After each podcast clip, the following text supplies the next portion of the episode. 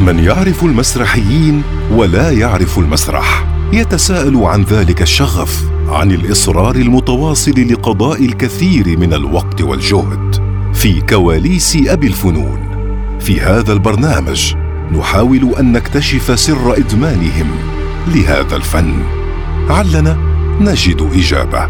مدمنو المسرح مع إبراهيم العجمي يومياً.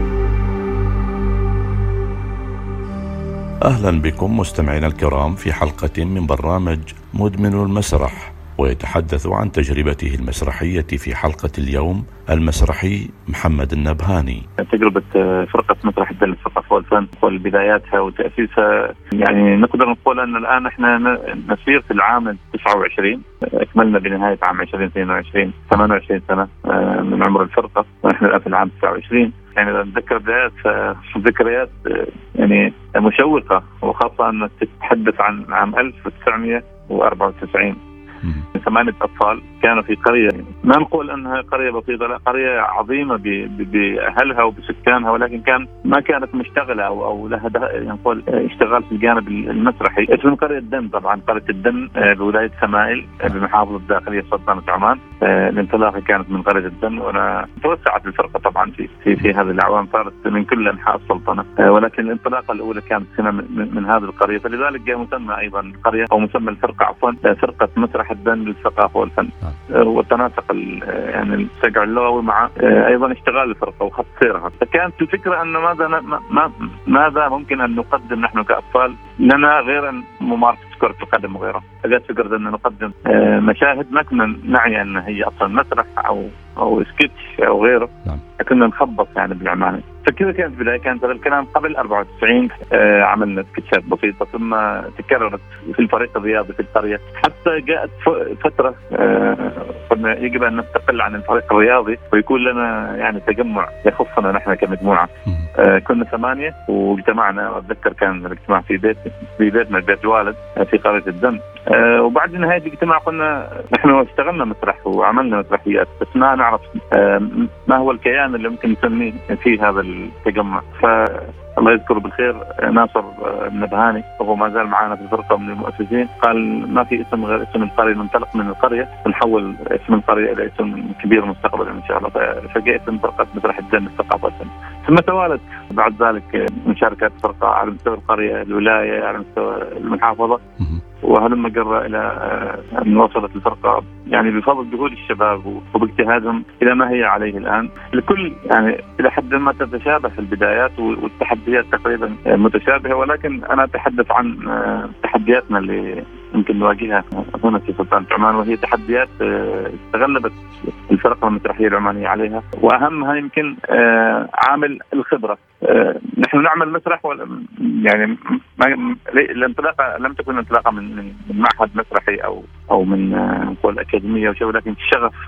وهنا فقط أنا أتحدث عن أعضاء الفرقة المسرحية، طبعا بالمقابل أيضا في خريجين دولة الكويت، في خريجين من جامعة سلطان قابوس، لهم أيضا تجاربهم ونشاطاتهم. التحديات الرئيسية هي المادة، كيف أنك أنت تصل بفكرك بجهدك، وأنت أيضا تنطلق من المادة بسيطة جدا وتكون معدومة وتضطر تعتمد على نفسك.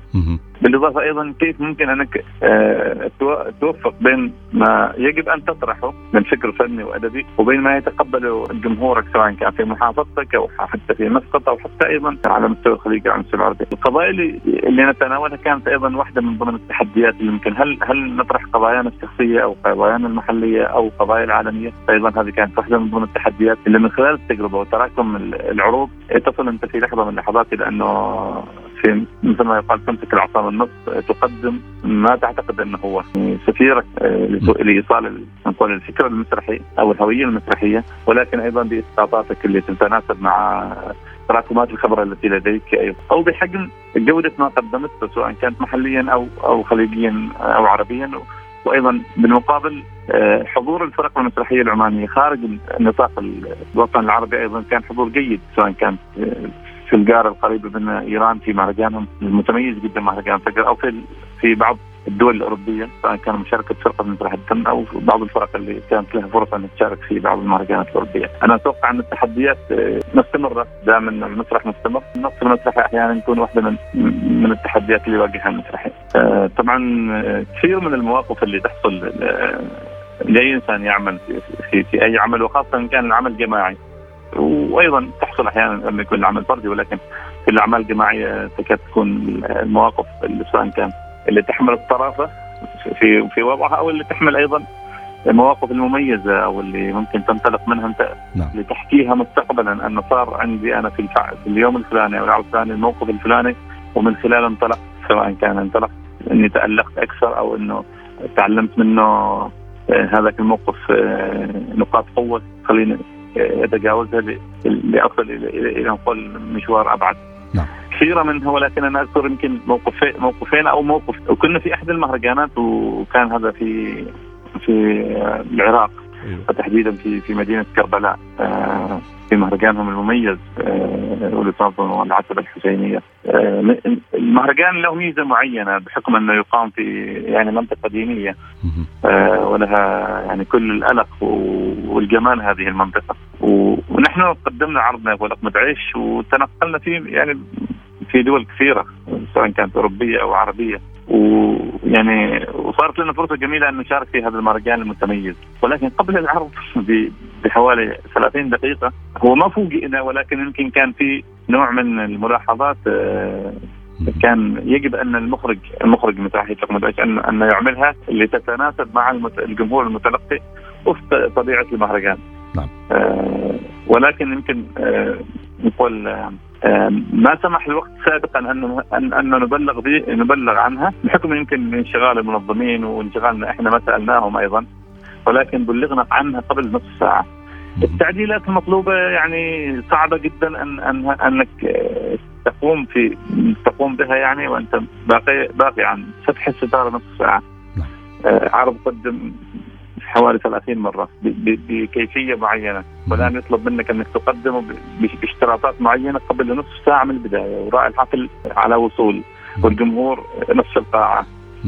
الموضوع كان يعني مربك، ولكن كان في نوع من التحدي الجميل. دخلنا أنا والمخرج بعد ما أخذنا يعني ملاحظات المنظمين وفي كواليس العرض، ويمكن قلنا لهم أنتم الآن أمام تحدي يمكن ما مر عليكم في عروضكم الماضية، لازم تقدموا العرض بالكيفية الفلانية، وإحنا نعطيهم هذا التوقيت. ما تبقى من الوقت غير 10 دقائق تقريبا عن فتح الستار العرض. قبل ما أنا أثق فيكم والمخرج معاكم، وأنا مضطر أخرج حق موجود رائع حبل، وغير كان سعد كثير صدمت أمام في العراق. فخرجت أنا مع المنظمين لنتلقى الضيف، وشوية يبدأ العرض ويعني وتتوالى مشاهد العرض من خلال مشاهده. أنا بنفسي أشوف عرض مختلف عن اللي كنت أنا شاهده سابقا، وكنت متخوف أيضا أنه كيف استطاعوا الشباب في ظرف 10 دقائق أنهم يتأقلموا مع تعديلات كانت جذرية، ولكن هم تعاملوا معها باحترافية عالية. انتهى العرض نال إعجاب كبير، وأيضا لله الحمد حصد أفضل عرض في المهرجان، في مهرجان كربلاء في عام 2022. أتوقع أن هذه واحدة من ضمن التحديات اللي ما ننساها، أنه من لحظة كانت فارقة ممكن قد تؤثر على العرض سلبا، إلى أنها تحولت إلى هي واحدة من ضمن الجماليات اللي ساهمت في أنك تحصد جائزة أفضل عرض. مثلا المهرجان يشترط يعني ما يمنع وجود المؤثرات الموسيقية في المهرجان، ما عندهم مانع بوجود المؤثرات الموسيقية، ولكن عندهم مانع، ولكن عندهم ملاحظات على نوعية الموسيقى المقدمة. فإحنا ما كنا جاهزين لأن نقول أن نقدم هذه الموسيقى المطلوبة، لأن الوقت ضيق، وإحنا طبيعة الموسيقى في العرض هذه حية، يعني ما تبث عن طريق الكمبيوتر أو عن طريق السماعات، هي موسيقى يصدرها الممثلين من خلال الأداء، هم تدربوا عليها، موسيقى حية بأصواتهم بأقدامهم بأيديهم، لأن العرض معتمد على التعبير الجسدي والصوت.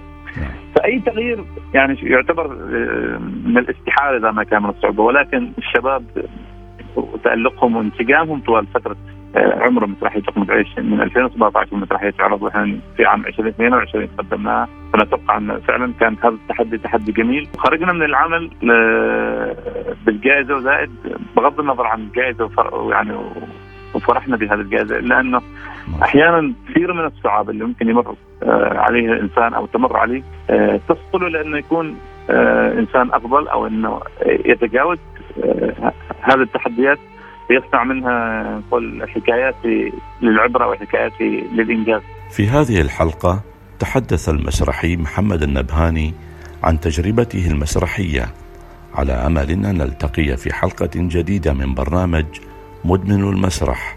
إلى اللقاء.